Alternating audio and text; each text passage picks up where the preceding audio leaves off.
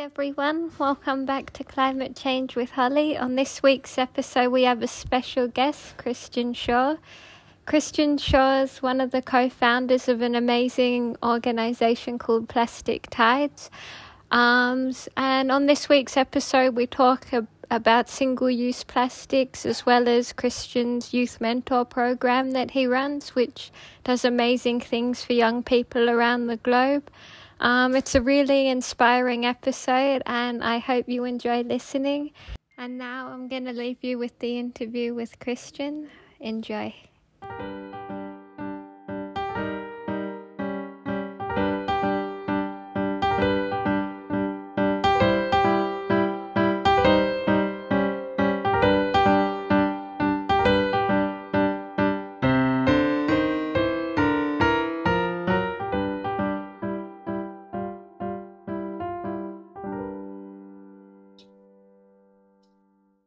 Yeah. So, um, welcome to the podcast, and it's great to have you on here. Um, so, first of all, I just wanted to know a bit about you, what got you interested in the environment, um, and in particular, trying to be plastic free. Yeah, sure. So, my name is Christian Shaw. I'm the executive director and one of the co-founders of Plastic Tides, uh, 501c3, a U.S. nonprofit, and our mission is to inspire and catalyze action toward a plastic-free future through adventure, education, and youth empowerment.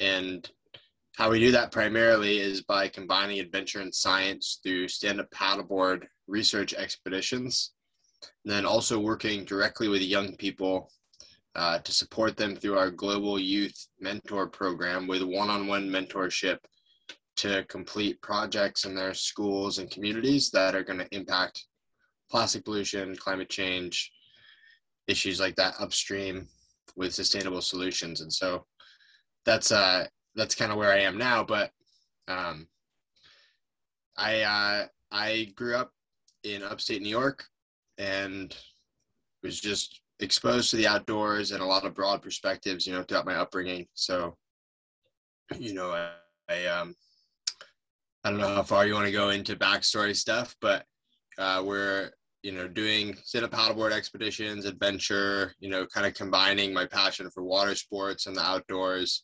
um, that I gained through throughout my childhood. Wow. Okay. So tell us a bit about how the project got started. Like, what sort of inspired you to start this project, especially with you know getting young people involved? Yeah, sure. So, you know, young people are a really great place to start as far as I'm concerned because uh, they really motivated and open minded.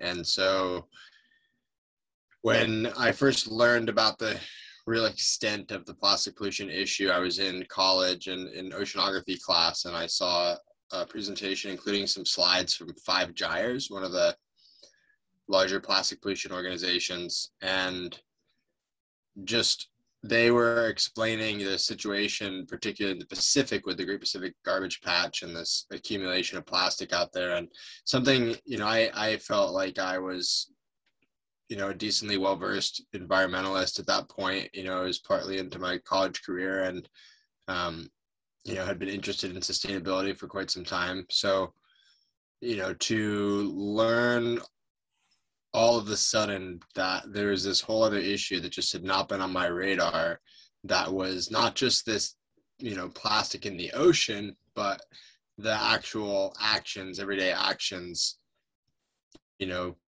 single use plastic water bottles utensils things like that that i wasn't necessarily using or overusing but you know wasn't aware of really how that impact was you know accumulating around the world. Um, so so yeah that's what really set me on the path to you know start doing something about the plastic pollution issue. Wow that's really inspiring to hear a bit of your background and how you began to sort of discover you know how much plastic there is in the ocean i know when i was at uni we did a semester just focused on sort of plastic sustainability and I learned about the Great Pacific Garbage Patch as well. And um, I was shocked when I saw photos of just kilometers and kilometers of floating plastic. Yeah, that's that's actually interesting. That that's interesting that you're able to see photos like that because um, one of the things that I encountered really early on. So I learned about this issue and I was kind of picturing, you know, this massive floating trash, you know, pile out there in the ocean. And, uh, you know, it's, it's much more, I mean, I'm sure in certain areas you can kind of see an accumulation of plastic, but, you know, from what I've heard, I've never been there. Um, most of the quote Great Pacific Garbage Patch is really an accumulation of stratified plastic throughout the water column, like a plastic smog. And so you can't even really see it from the surface. And so, um, you know, I'm, sure like you. Yeah. It's like the tip of the iceberg. That's just what you see. And then when you go under, it's just heaps of microplastic, like microscopic things that no one can. And like obviously, there's bigger plastic that's floating on top. But yeah, I agree. From what I heard, most of the problem is underneath. Yeah, that's a good analogy, tip of the iceberg for sure, um, because I do think that's what it's like. And um, yeah, at the very beginning of, of Plastic Tides, I uh, had the opportunity to attend a National Geographic Young Explorers grant workshop at my university, and I pitched an idea to a breakout session uh, to actually kiteboard across the Great Pacific Garbage Patch and get aerial footage, you know, strap on with a hazmat suit or something and go bouncing across this trash and get these stunning aerial photos to, you know, bring a ton of global attention to the issue. And, uh, you know, that what started out as that kiteboarding across the Great Pacific Garbage Patch was distilled into a a 10 day self supported stand up paddleboard expedition around the island of Bermuda researching ocean plastics and filming for an educational web series. Uh, but it was an interesting process going from, you know, okay, we're going to go to the Pacific, you know, and get, a, you know, a helicopter, a drone. I mean, drones weren't even really that much on the radar at that point. Like, we're going to get a helicopter and, and get some aerial footage kiteboarding across this thing and, you know, it'll be shocking and then you know okay well how, how, do you get to the middle of the pacific? And uh, how do you oh but oh look at actually you can't even really see the thing. So then we ended up you know in the atlantic going around bermuda which is near the north atlantic garbage patch but also a lot of non-endemic trash out there in the water and on the beaches. So a really good place to study.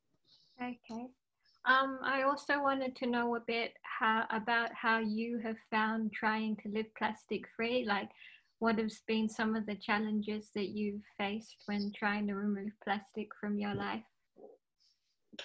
Well, the biggest challenge for me at this point is just getting like served plastic unintentionally when it's a situation where it's hard to give it back because you know it's just going to get immediately thrown away or something so you know i think i've been i've been at this for quite a while so all the basic stuff you know carrying my utensil kit my bottle my coffee mug you know just like your standard what i would consider tools for daily life and what i would hope other people should consider considering yeah. like I, yeah i definitely have a backpack with everything i could need in it i have like a spare shopping bag i have a fork I have like a little kiwi knife. What else do I have?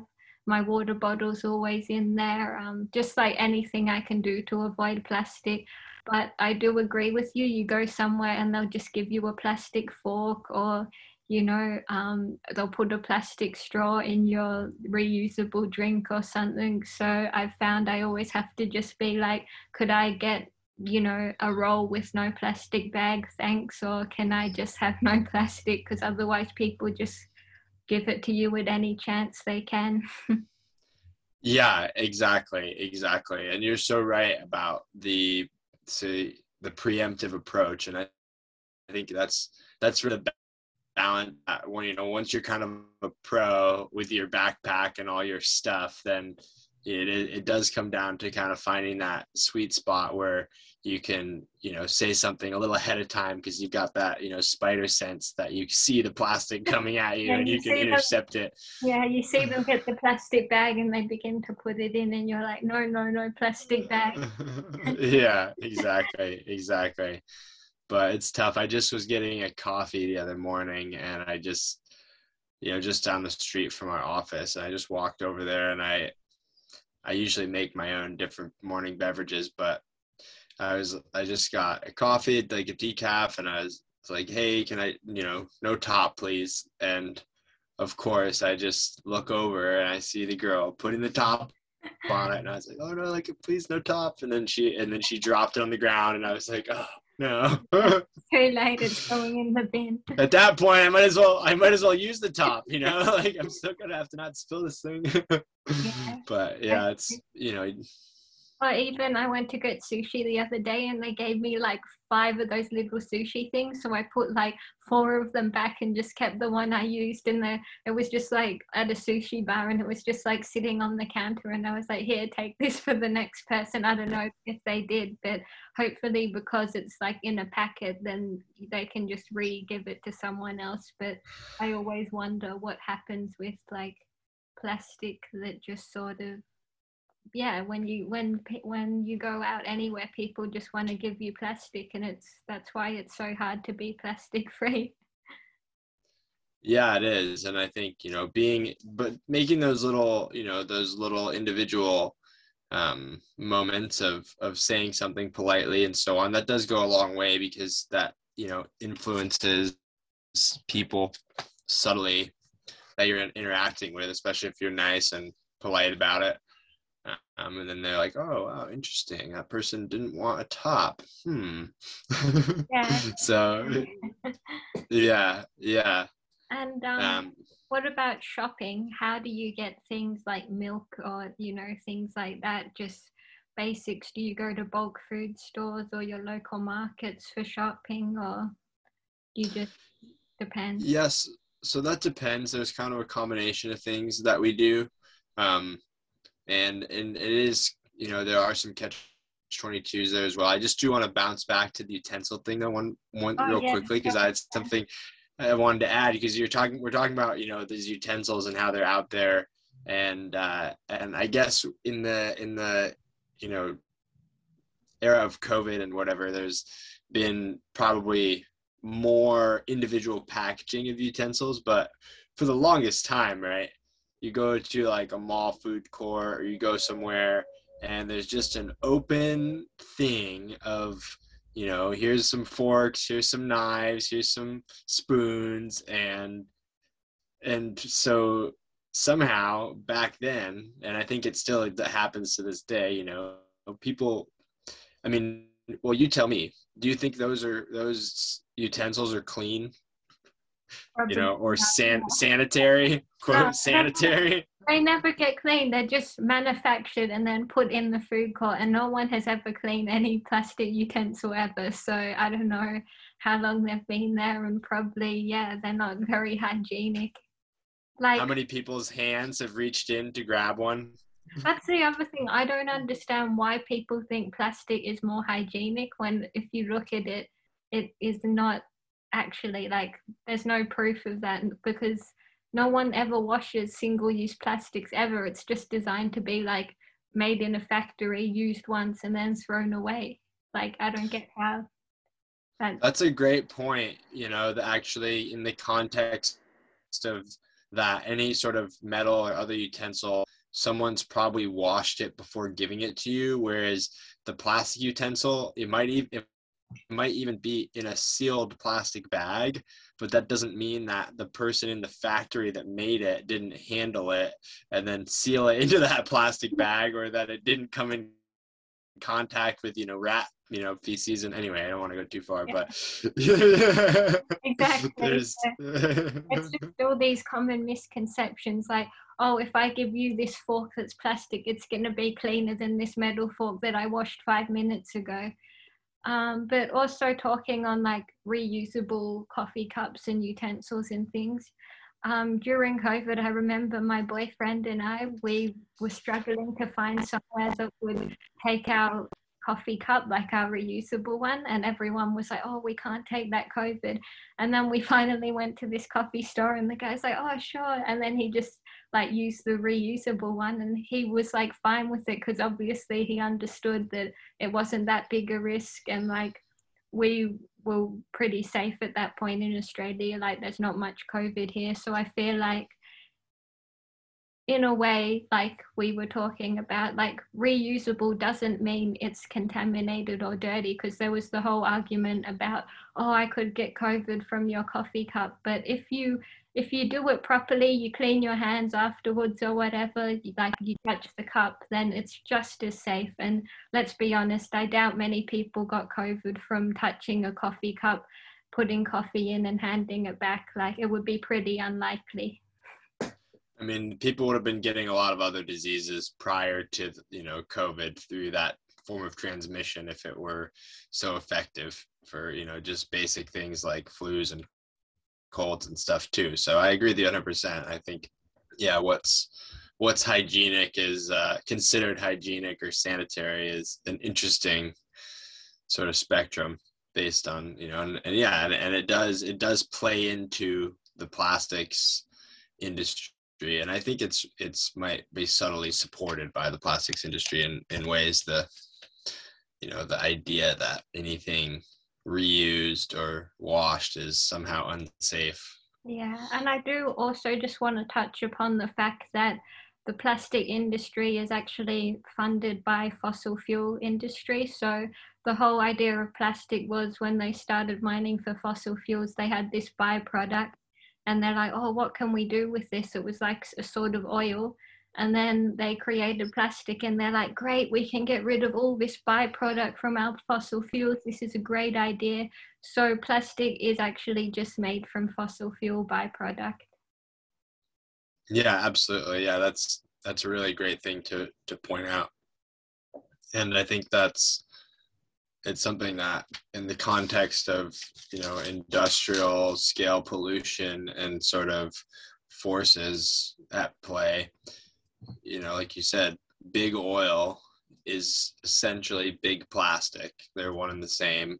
And all the big chemical companies are pretty much the same thing as well because they're petrochemicals. And then if you look at any sort of industrial scale agriculture well you might as well throw that into the same basket because it's you know like a monoculture corn or soy field here in the you know United States would be have almost no life in the soil you know basically a dead substrate that is just has petrochemical fertilizers and pesticides and whatever being applied to it. And then you're getting plants that are growing. But if you look at the inputs you know they're pretty much all chemical inputs. And so even your soy plant is kind of coming from oil really in a sense which is yeah. um, kind of interesting i also wanted to know a bit about your 150 mile expedition down the, the mississippi river to try and oppose the construction of a of the plastic plant um, what motivated you to do this so this this plant that is still trying to be built. Um, they're now in another environmental review. Big victory this this uh, end of the summer though, um, where they paused everything for a full environmental review. Um, this this potential plant is really at the crux of the plastic pollution issue globally, I believe, because it would be the largest facility of its kind in the world uh, if it were built, and it would be doubling the toxic air pollution in the surrounding area, which is already suffering from really high levels of air pollution, a region known as Cancer Alley along the Mississippi River between Baton Rouge and New Orleans. And this is also at the intersection of environmental racism and air quality, of course, and plastic pollution because it's primarily communities of color that are affected by this air pollution have very little say in the construction or permitting of these plants, you know, that are basically toxifying the air around them and, and literally killing people um, already from different cancers and diseases in these areas. So I learned about this this issue and felt like it was a really unique opportunity to apply, you know, our blend of activism through adventure um, by getting out there on the Mississippi and paddling from the proposed site of the plant to the end of the of the river, 150 miles. And along the way, I took samples, uh, actually researching nurdles, which are plastic pellets, pre-production plastic pellets that end up along the banks of the river from all of the industry that's already there. And so this plant, if it were built, would be emitting 10,000 little plastic beads into the river every minute, every single minute. So, you know, you can do the math multiplying that up, but uh, essentially because of the way that these little plastic pellets are treated, uh, they're not very well regulated. And these companies are permitted to discharge them with their toxic effluent that they're dumping into the river. And there's no real stringent reporting either or tracking. So it's all based on the company self reporting and saying, you know, we think we emitted uh, zero nurdles, even though they're dumping thousands and thousands of them into the river. And so that are hard to get to along the riverbanks uh, because of all the private property and different industrial facilities and so on. And so it was really a combination of things to support a coalition led by the Center for Biological Diversity called Stop Formosa Plastics, but most importantly, Rise St. James, uh, right in St. James Parish, which is where the new plant would be built. Uh, and the Louisiana Bucket Brigade and Healthy Gulf are all really important organizations uh, that came together to oppose this facility. And so yeah that's that's what brought me out there. Wow. And um in the email um that josh sent me i think he mentioned that the actual project has been suspended now. So is that a positive outcome for you or it's still unsure as to whether or not it will be built? Yeah i mean so far so good. It's an absolutely a positive outcome. Um, it's been suspended for full environmental review. Uh, however, I think there's we can't let off on the pressure to keep, you know, making sure that this plant and other plants like it don't get built, and also that we start to stem the flow of these nurdles from other existing facilities actually into the waterways, uh, because it's it's one of those sort of unseen pollutants that has a lot of negative effects in the ecosystem. You know, they soak up toxins from the surrounding area and then can aggregate them into different wildlife or other areas. So, um, okay. Yeah. Yeah. So that's really inspiring that you managed to um, suspend the uh, like the completion or even the beginning of this project, which is great because of all the positive environmental effects that not having this will have. Um, I guess I wanted to know um, what are some of the long term systemic changes that you're trying to achieve through your project? Like, what would be the ideal sort of outcome in society, or not in just in society, but in the future for like creating more plastic free communities and encouraging that sort of lifestyle. So, in what context exactly? Because so within the within the structure of Plastic Tides as a nonprofit, or I guess both. So within like your organization, but also like in an ideal world, what would the future look like for you? Okay, well that's okay. So Okay, that was unclear. whether we're looking at what Plastic Tides is trying to do or what I would like to see, which are two different things, I guess. But you know, for me, I think that in the future, like just just envisioning a positive future for, you know, plastics, um, really decoupling society from fossil fuels somehow, and you know, just seeing a much wider scale adoption of of things made from natural materials, and I think it's really important to think about things from a multi generational time scale perspective. And and I actually think that in a lot of ways we need to do some like um what's the word? Not de-evolution but like sort of going back to how people were before plastic like maybe? Yeah exactly. You got it. Exactly. And looking at you know for instance okay a windmill is a good example because right now wind energy is one of the resources that we have to try and transition away from fossil fuels but i really have learned to you know through the teachings of indigenous peoples and so forth you know look at things from a longer perspective and say okay well if this is a solution what happens when you multiply that solution times you know whatever the life cycle of that thing is time you know by 10 or you know 100 or you know so if you have a windmill for instance that's a really great solution but how long does that windmill last for? And what resources materials need to go into that and which of those materials are non-renewable? So for instance a lot of these massive windmill blades are getting landfilled in places like Montana because they're made of interesting, really strong sort of composite um, vinyl ester, sort of like fiberglass plastic blends, which are really difficult to recycle. And so no one wants to recycle them. And they're, you know, because of the way the materials are intertwined.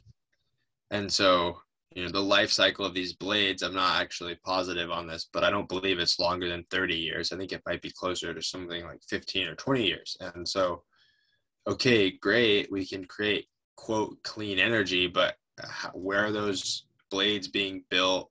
What's the footprint of that factory and all those chemicals and whatever volatile compounds and emissions from that? And you know you got to like look all the way back to the beginning of the thing and then and think okay how many times like what happens if you do make those blades for you know 10 cycles of that that's you know 20 say it's 20 years times 10 200 years you know like you know that's not really that long in the context of yeah. Um yeah so like thinking things like that so there's that's something where you could look at you know a different thing like growing for instance a sustainable forest that you're harvesting you know in a manageable way and you're building windmills old school style like the dutch out of wood you know and maybe they're not as big and you don't get as much power from them but yeah you have a system where you can do you could conceivably do it for a very long time. Yeah, I just, on that note, I just want to also point out another frustration I have with like society at the moment is this idea that you have to throw things out, you can't repair them. Um, and I just want to give an example. My phone battery, it's not working, so I bought a new one, and it's so hard just to find somewhere that will repair a phone battery. So I think I'm just going to have to do it myself with some tools. But just even things like fridges or, you know, dishwashers or anything that you have, a lot of the time, if you try get them repaired, someone will come and go, oh no, it's too hard to repair, just buy a new one. When if you repaired it, it could probably last hundreds of years longer. So it's just seems ridiculous.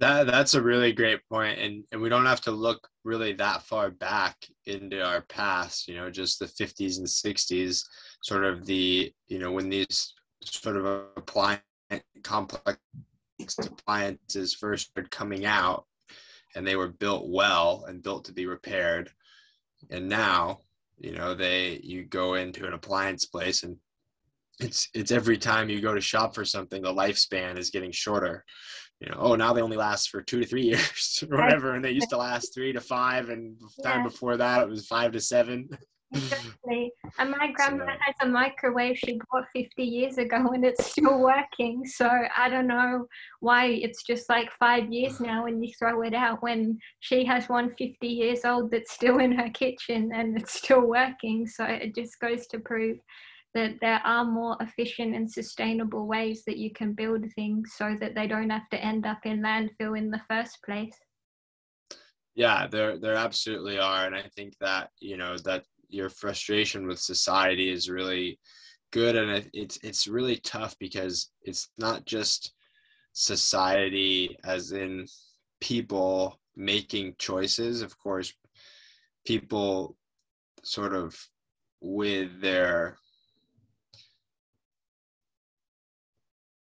maybe lack of insight support things that they don't necessarily understand you know? So in that sense they're certainly culpable for not being more educated p- perhaps. But you know for instance with appliances and things there's really significant pressures on the economic side the business side to to do that. And so that's why i mean it's not because we've gotten less smart at building things that the amount of time things last has gotten less and less. I mean, there's just no way. It's because you know, for for financial reasons, companies have started to design things, you know, planned obsolescence in different ways, and so that's where it gets really tricky as to how do you address that because you know it's not really a fair match when you're talking about companies that are designing things and consumers who are just trying to you know figure their way through the the landscape of of products and you know only have what's really available to them. So yeah it's it's an interesting dilemma. Yeah for sure. So i guess we were talking about planned obsolescence and how it is frustrating nowadays that you can't buy anything that will last like longer than a lifetime yeah, longer than a lifetime. That is a that's a great a great benchmark actually, a lifetime. Um, and, and kind of reminds me of a really interesting example of sort of what we can achieve and also maybe some of the uh, malevolence or or mischievousness that's gone on behind the scenes with regard to planned obsolescence. So when it comes to light bulbs, actually the light bulb was invented back in the 1800s and there's a light bulb that was made i believe it was back then in the 1800s that has been on still on. And the filament is still just working just fine because it was a really thick heavy filament. And so uh, engineers and industrial designers basically worked with light bulbs for decades, generations, essentially, working on fine tuning like less and less lifetime into them, basically. so, um, you know, there's definitely looking backward can be looking forward at the same time in a lot of ways. Yeah, for sure. Um, and I just wanted to get back to your Plastic Tides project. Um, so, what positive changes have you seen come from the Plastic Tides project since you've started? Oh, wow. I mean, it's been, we started back in 2014 officially, although we we, act, we attended, for instance, the National Geographic conference in 2012. So we've been at this for almost 10 years now and we've seen a lot of changes. We were really heavily involved with the with the microbead issue back in 2014 15 16 well wrapped up in 15 um, with the big microbead ban at least in the us in 15 and then a bunch of other places followed suit around the world. Uh, so we did a big expedition actually a series of expeditions in upstate new york uh, researching plastic microbeads on inland waterways and uh, proving their existence in inland waterways, lakes, and rivers for the first time uh, with uh, a special device that we were pulling behind our paddle boards to sample the surface water. So, you know, we've seen some changes on that front, and of course, in the time that we've been been around, we've seen the um, the advent of you know uh, planet or plastic and the whole BBC and Sky News focus on plastic pollution as a a topic for the year. Uh, yeah, for sure. And and you know so and we've seen i mean hundreds of new organizations join the plastic pollution space and and honestly really in the time that i've been aware of you know the scope of this issue it's gone from something obscure that no one really knew about to almost dinner table conversation in a lot of places. So you know we've we've come quite a ways. Yeah. And i guess linked to plastic of course is recycling. Um, i know that recycling properly can help stop a lot of plastics ending up in landfill. I know when I lived in Germany, they recycle soft plastics um, and separately they have like a different compartment for glass bottles. They have hard plastics, they have paper and cardboard. Do you think recycling properly is like a solution, or we should be focusing more on just stopping it from even existing in the first place? I think we should just be stopping it from the source to begin with because recycling, although phenomenal processes, really best suited to materials like glass and metal. And so recycling was developed around the, you know, the World War II era and beyond. And, you know, what happened if you look back and there's been some really good coverage by NPR and others uh, on this. Um, just looking black, looking back at uh, the history of plastics recycling and how it really was something that was sold, well, really bought, sold, and paid for by the plastics industry. So, um, you know, yeah. they put a lot of money into establishing plastics recycling infrastructure and basically co-opting the good habits that people had developed for separating and recycling metal and glass into plastic. Mm. and so yeah. you know so recycling is great for the right materials. Yeah and i think the other myth with recycling is that most plastic never gets recycled. It's less than 15% of plastic can even be recycled if that and it also just like from what i've heard most plastic doesn't they don't have facilities to be able to recycle it and i know in australia it's really bad we don't even have facilities to recycle glass so a lot of our glass is just sitting in warehouses Which, oh wow, that's that's yeah. that's unfortunate that there's not even glass recycling facilities. I wasn't aware of that that's that's that's interesting. But yeah you know like you said glass you know plastic is it's one of those things that's hard to recycle. So um, you know it's just not really effective because every time you recycle it the material quality gets less. It breaks down it breaks down it breaks down. And so you always have to be putting new plastic in which is why it's actually really so great for the plastics industry because if you take a milk carton, for instance, and you want to make three new milk cartons, or I should say, if you want to recycle one milk carton, you have to make three new milk cartons because you can't just take an old milk carton and make a new milk carton. The plastic isn't the right quality, doesn't have the right characteristics to do so after it's already been used and then melted down and heated up again. So it's uh, it's interesting and that is interesting. Why don't they sell milk in glass bottles anymore? If they sell wine in glass bottles and well, so it's yeah, it's interesting because you had asked me earlier about you know certain things personally, grocery wise, and so on, and milk. I don't really drink a lot of actual milk, Um, but we do, um, so uh, the person that we get all of our sort of animal products from ideally has a ranch, uh, a farm called Deep Roots Ranch uh, nearby to where we live. And, you know, it's all regenerative grazing. And so we get meat and other things, eggs and some, you know, milk and cream and butter and kind of stuff um, from our friend Jean. And, you know, always get in glass from her you yeah. know so that's great and that's the old school way but I think it's they tough. To, I think they need to bring back the milkman. The milkman needs to make a comeback.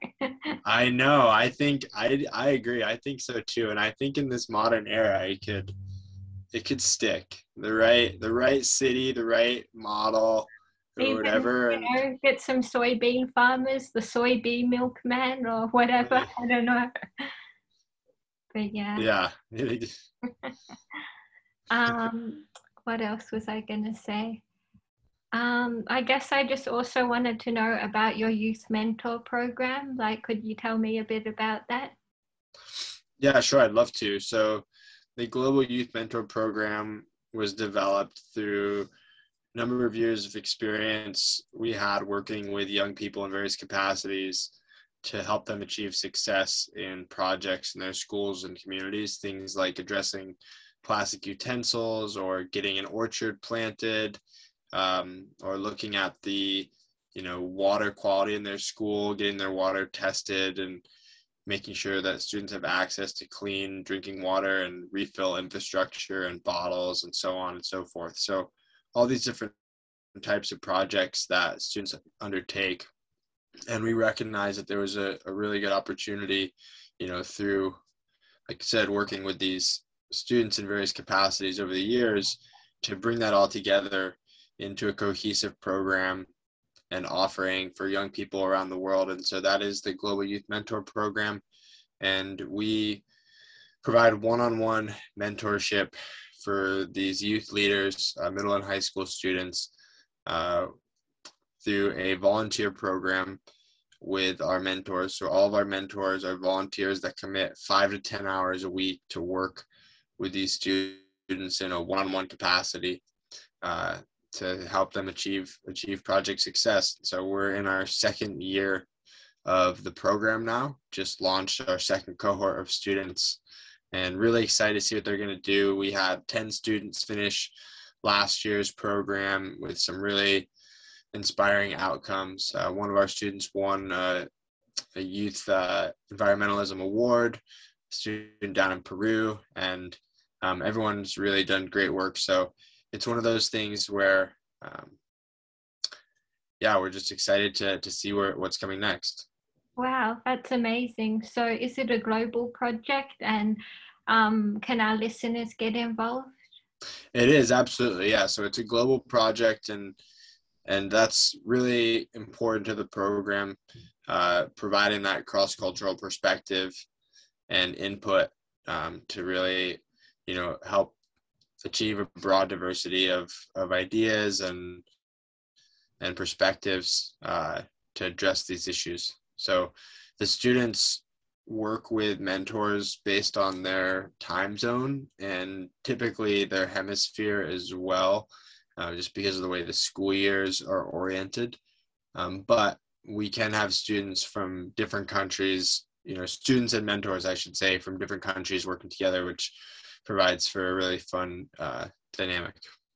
Oh wow! So, um, how how do you find mentors, or like who who sort of mentors this program? Is it just you, or is there a team of mentors? Yeah, so they're the mentors are all volunteers, and so we just support the mentors.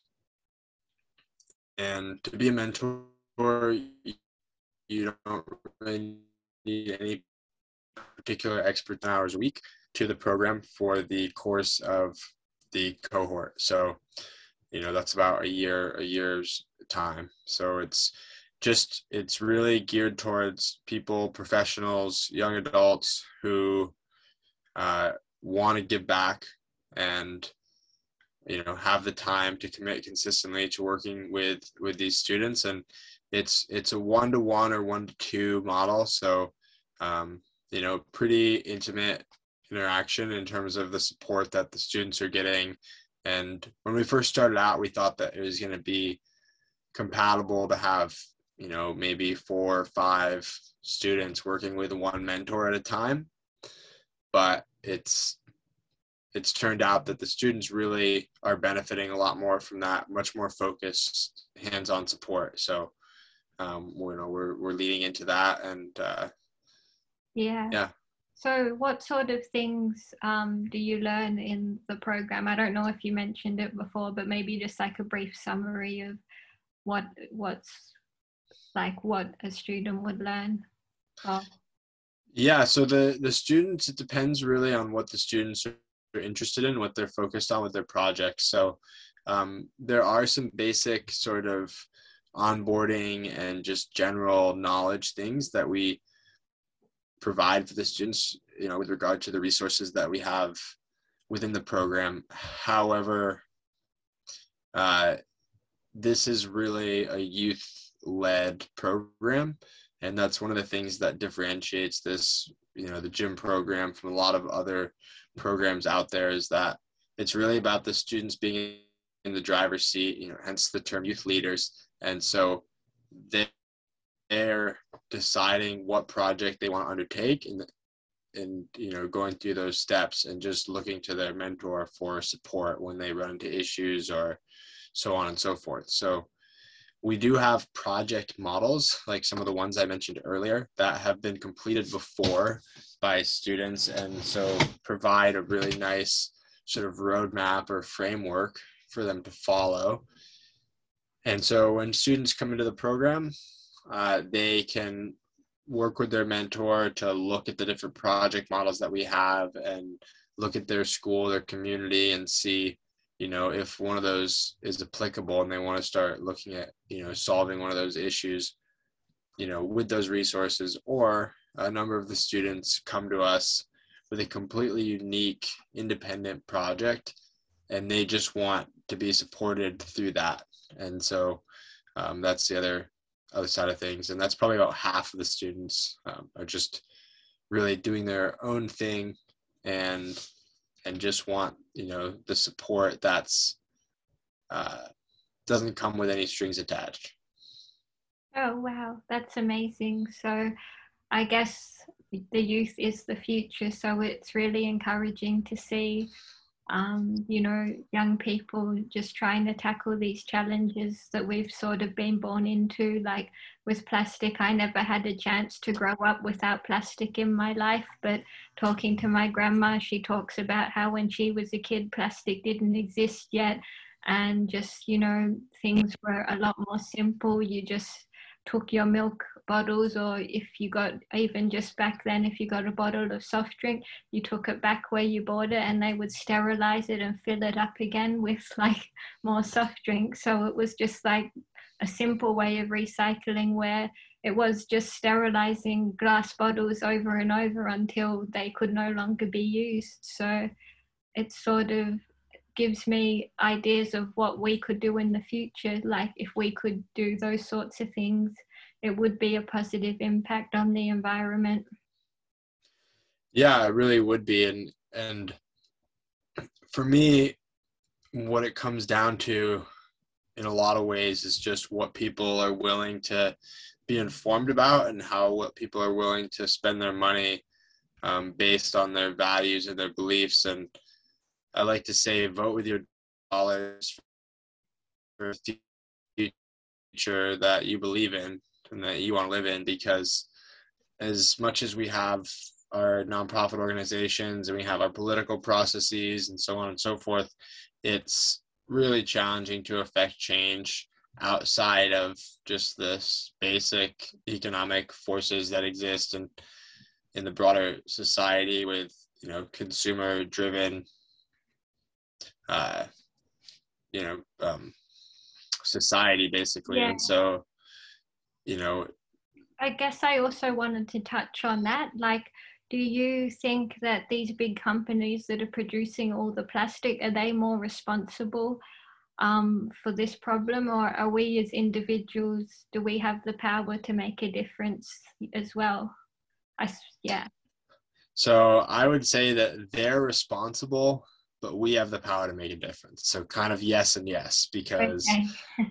at the end of the day, they know what they're doing and they've been doing it for a long time to make a profit. And it's not necessarily any one person, but the structure of a corporation that's not a public benefit corporation that has other externalities and things that it can legally take into account. A standard corporation is really a mindless, uh, just juggernaut with, you know, no real control over it besides people that are caught up in the momentum of that entity. So, you know, even, you know, any large corporation that has board of directors, executives, and then employees beyond that, they're all driven by, for one, the legal directive to make money for the shareholders, and then two, the social, political,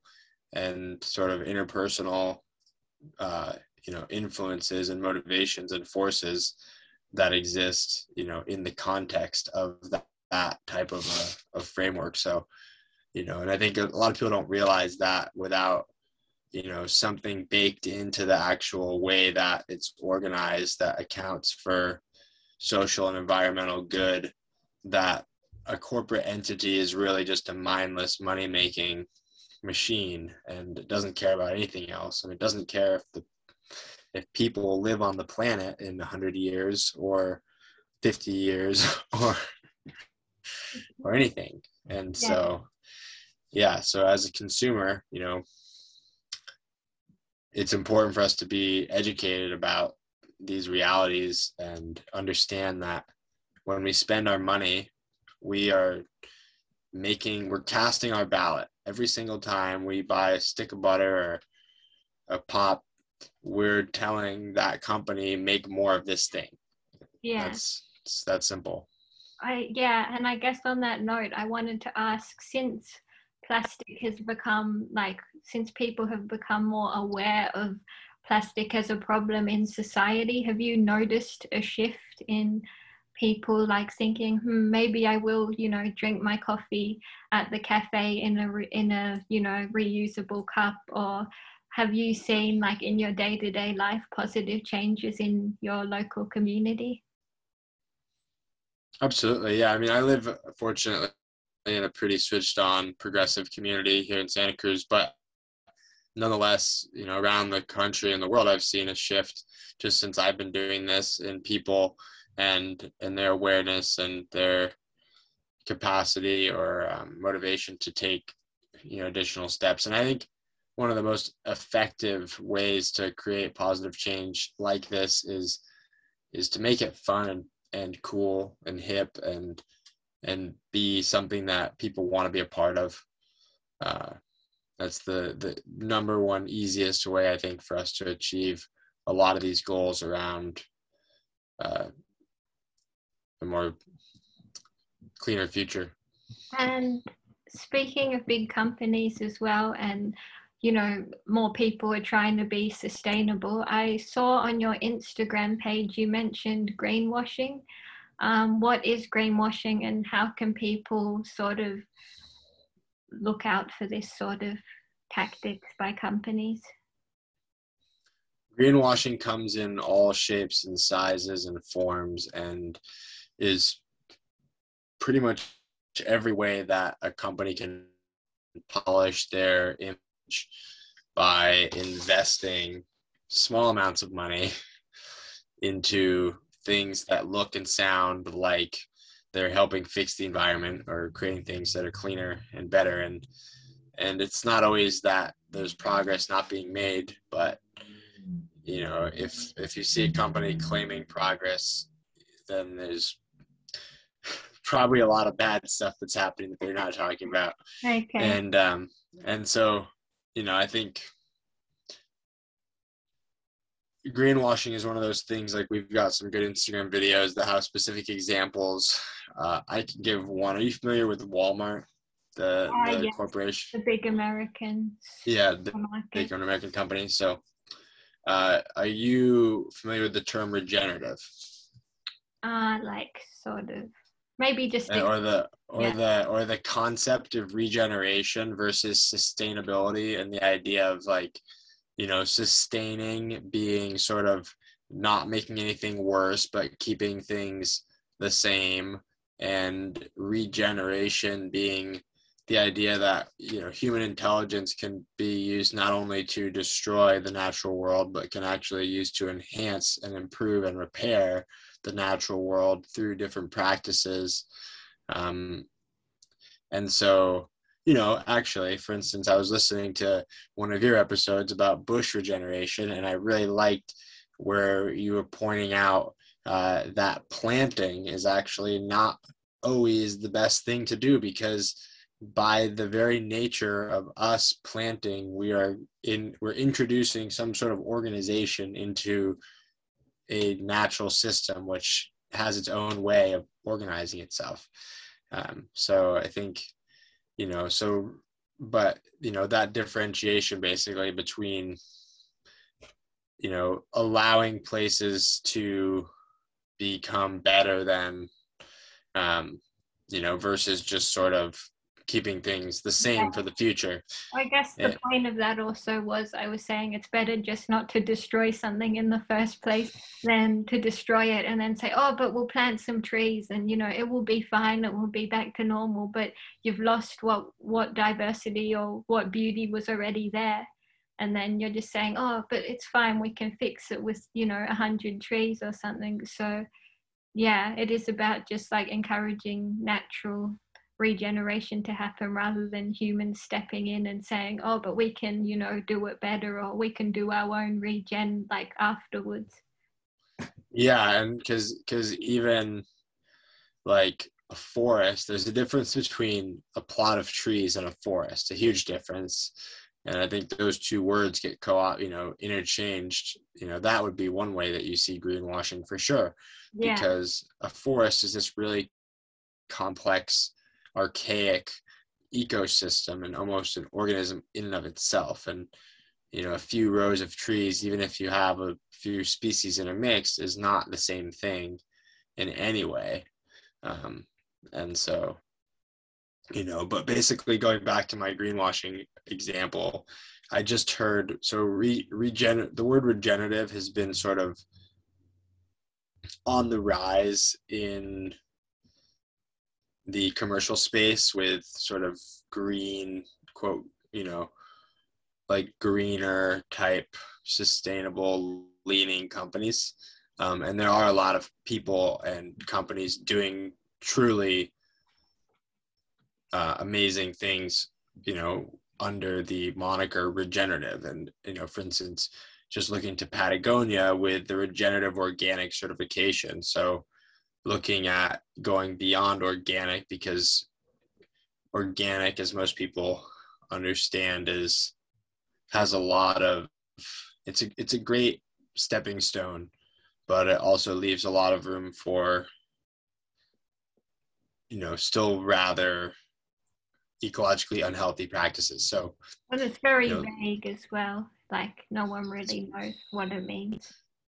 Yeah exactly and it depends on what certificate which organization and you know all these things so for instance patagonia is looking at regenerative organic as a way to go beyond that organic certification and be looking at you know what's actually happening with the land and and things in a deeper level. And actually, on that point, I do want to mention that the most sustainable thing you, or not sustainable, but the most environmental thing you could probably do is not buy things you don't need in the first place. Like it's all good and well to buy, you know, a, 10 pairs of like friendly, eco friendly jeans or whatever. But if you only need one pair of jeans, just buy one pair of jeans.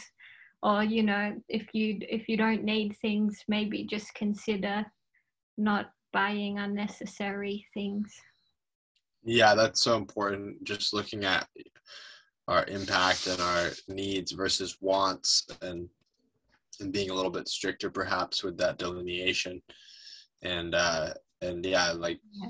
not and buying difficult in society because everywhere you go there's advertising there's shops telling you to buy all these things that they they convince you that you'll need you know all these new clothes to make you look better or you need you know all these new i don't know makeups or whatever so you can feel better about how you look. But in the end like i guess for me this is more a personal experience but i've never really listened to society telling me what i need to do. I, I know who i am and, and what makes me happy and that's being just like just living with as, as little as i can as well yeah and that's i think that's so insightful and it's something that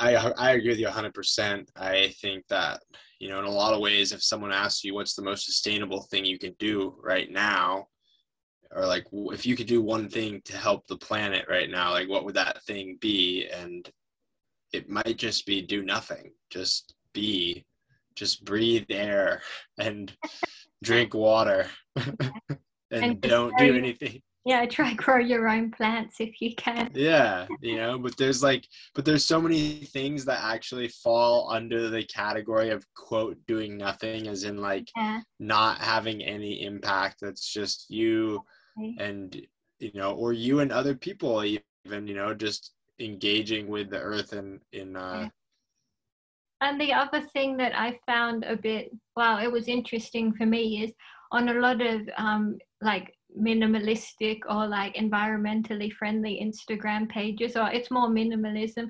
They say like just throw everything out that like you don't want, and then buy new, better, minimalistic things. Like throw out all your plastic containers and buy glass ones. And I'm like, wouldn't you just keep using your reusable plastic containers until like the end of their lifetime, and then maybe consider switching to a more sustainable option? Like I have a lunchbox in in my cupboard that's like 15 years old and it's made out of recycled plastic or like a percentage of it. And i'm not just going to throw it out and buy a glass one just for the sake of like being more environmental because that's just seems ridiculous. Yeah. Yeah abso- absolutely. And that's i think that speaks to sort of the nuance of the conundrum that we have in society around so many things because everything gets commercialized. And so even being a minimalist can become really anti-minimalist. If you really dig a little deeper and look at it. So uh, yeah i think that's a great point. And i yeah i think um, that's the kind of perspective we need to be applying to just yeah everyday life you know? Yeah and i guess another thing i would like to mention is shopping secondhand or maybe like just reusing things from other people. Is that something you have taken on board to oh yeah absolutely absolutely yeah yeah.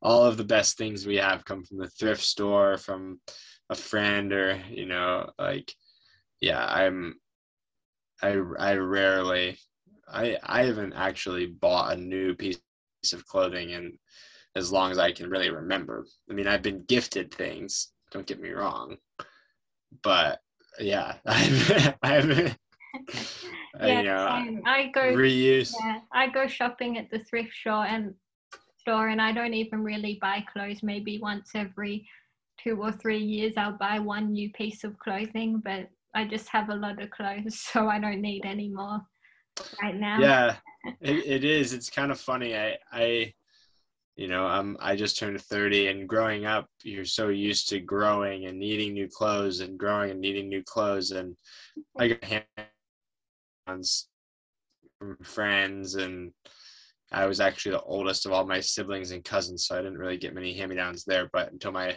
younger cousins got bigger than me um, but but yeah the but it is funny how like you go through that stage and then all of a sudden at least for me pretty much became the same size for you know a long time. And then all of a sudden you're like oh wow i've had this t-shirt for 12 years Yeah, I've had t-shirts for so long. Usually, I wear my clothes until they're like falling apart, and even then, I'm like, should I use it as a rag or should I just throw it in the bin? Or I don't know. There's some places you can recycle clothes, but I'm like, should I take it to? Because there's a place in Australia where it's like a thrift shop, but if you give them like old rags, they'll like somehow use it in some machine and make it into just like some some sort of like cloth that can be used oh yeah there's totally stuff that you that can do that where they take and do a sort of recycled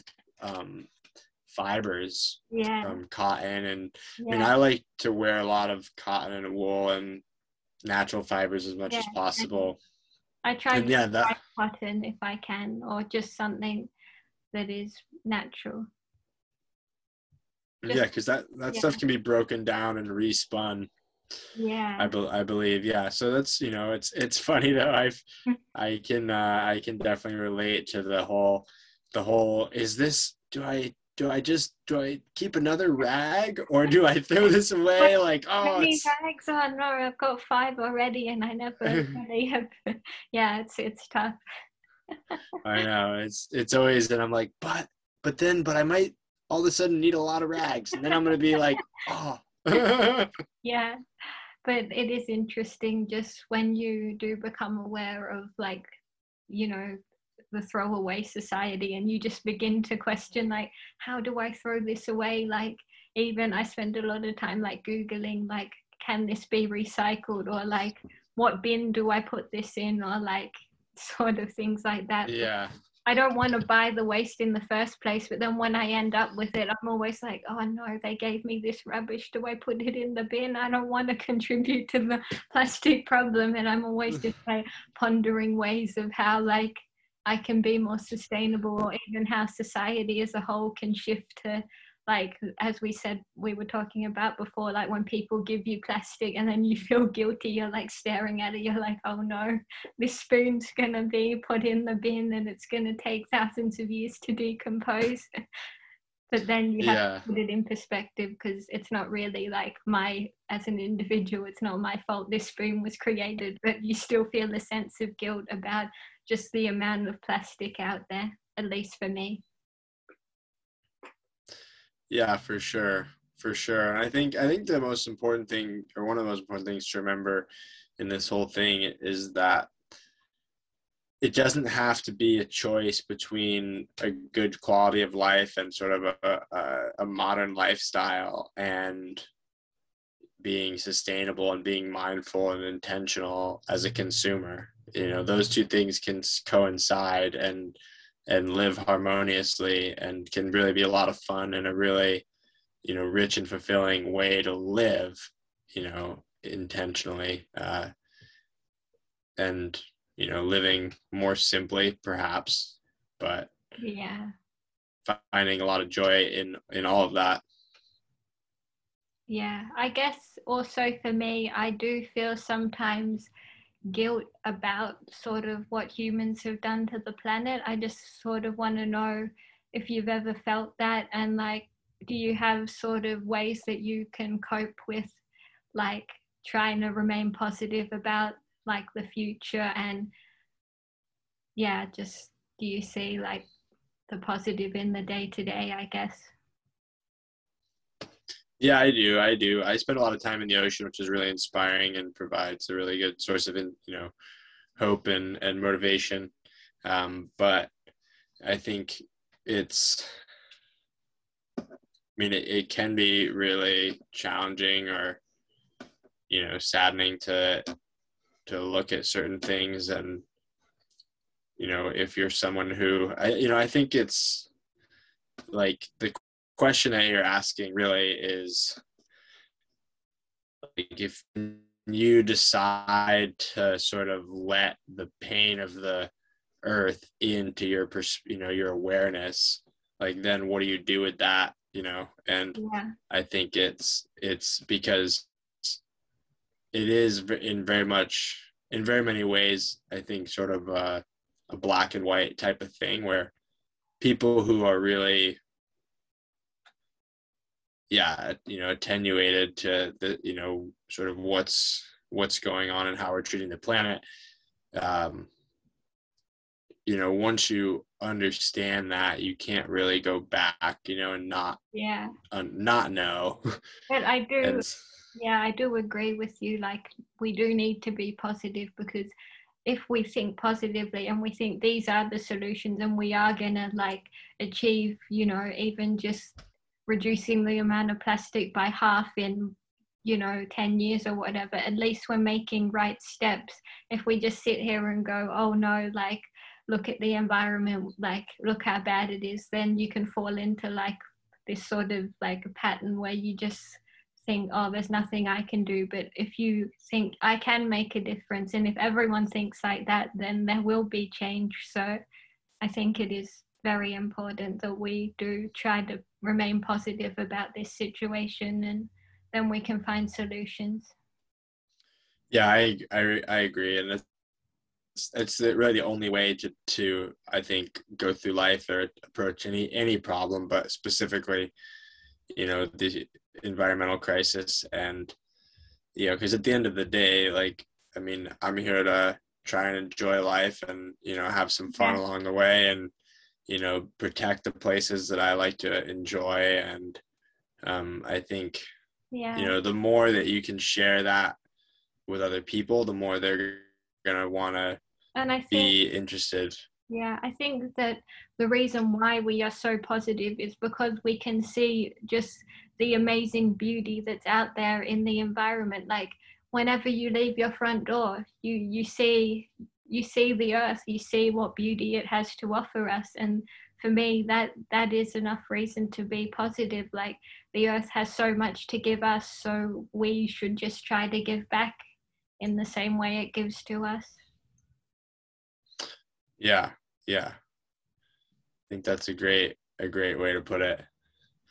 To give to give back a little bit to the earth for what it gives us for sure. Yeah so um i guess i just want to ask if you have like any last comments or anything else that you'd like to add and just thanks so much for coming onto the podcast um, I really appreciate it, and I'm sure our listeners will love to hear about your story and your project.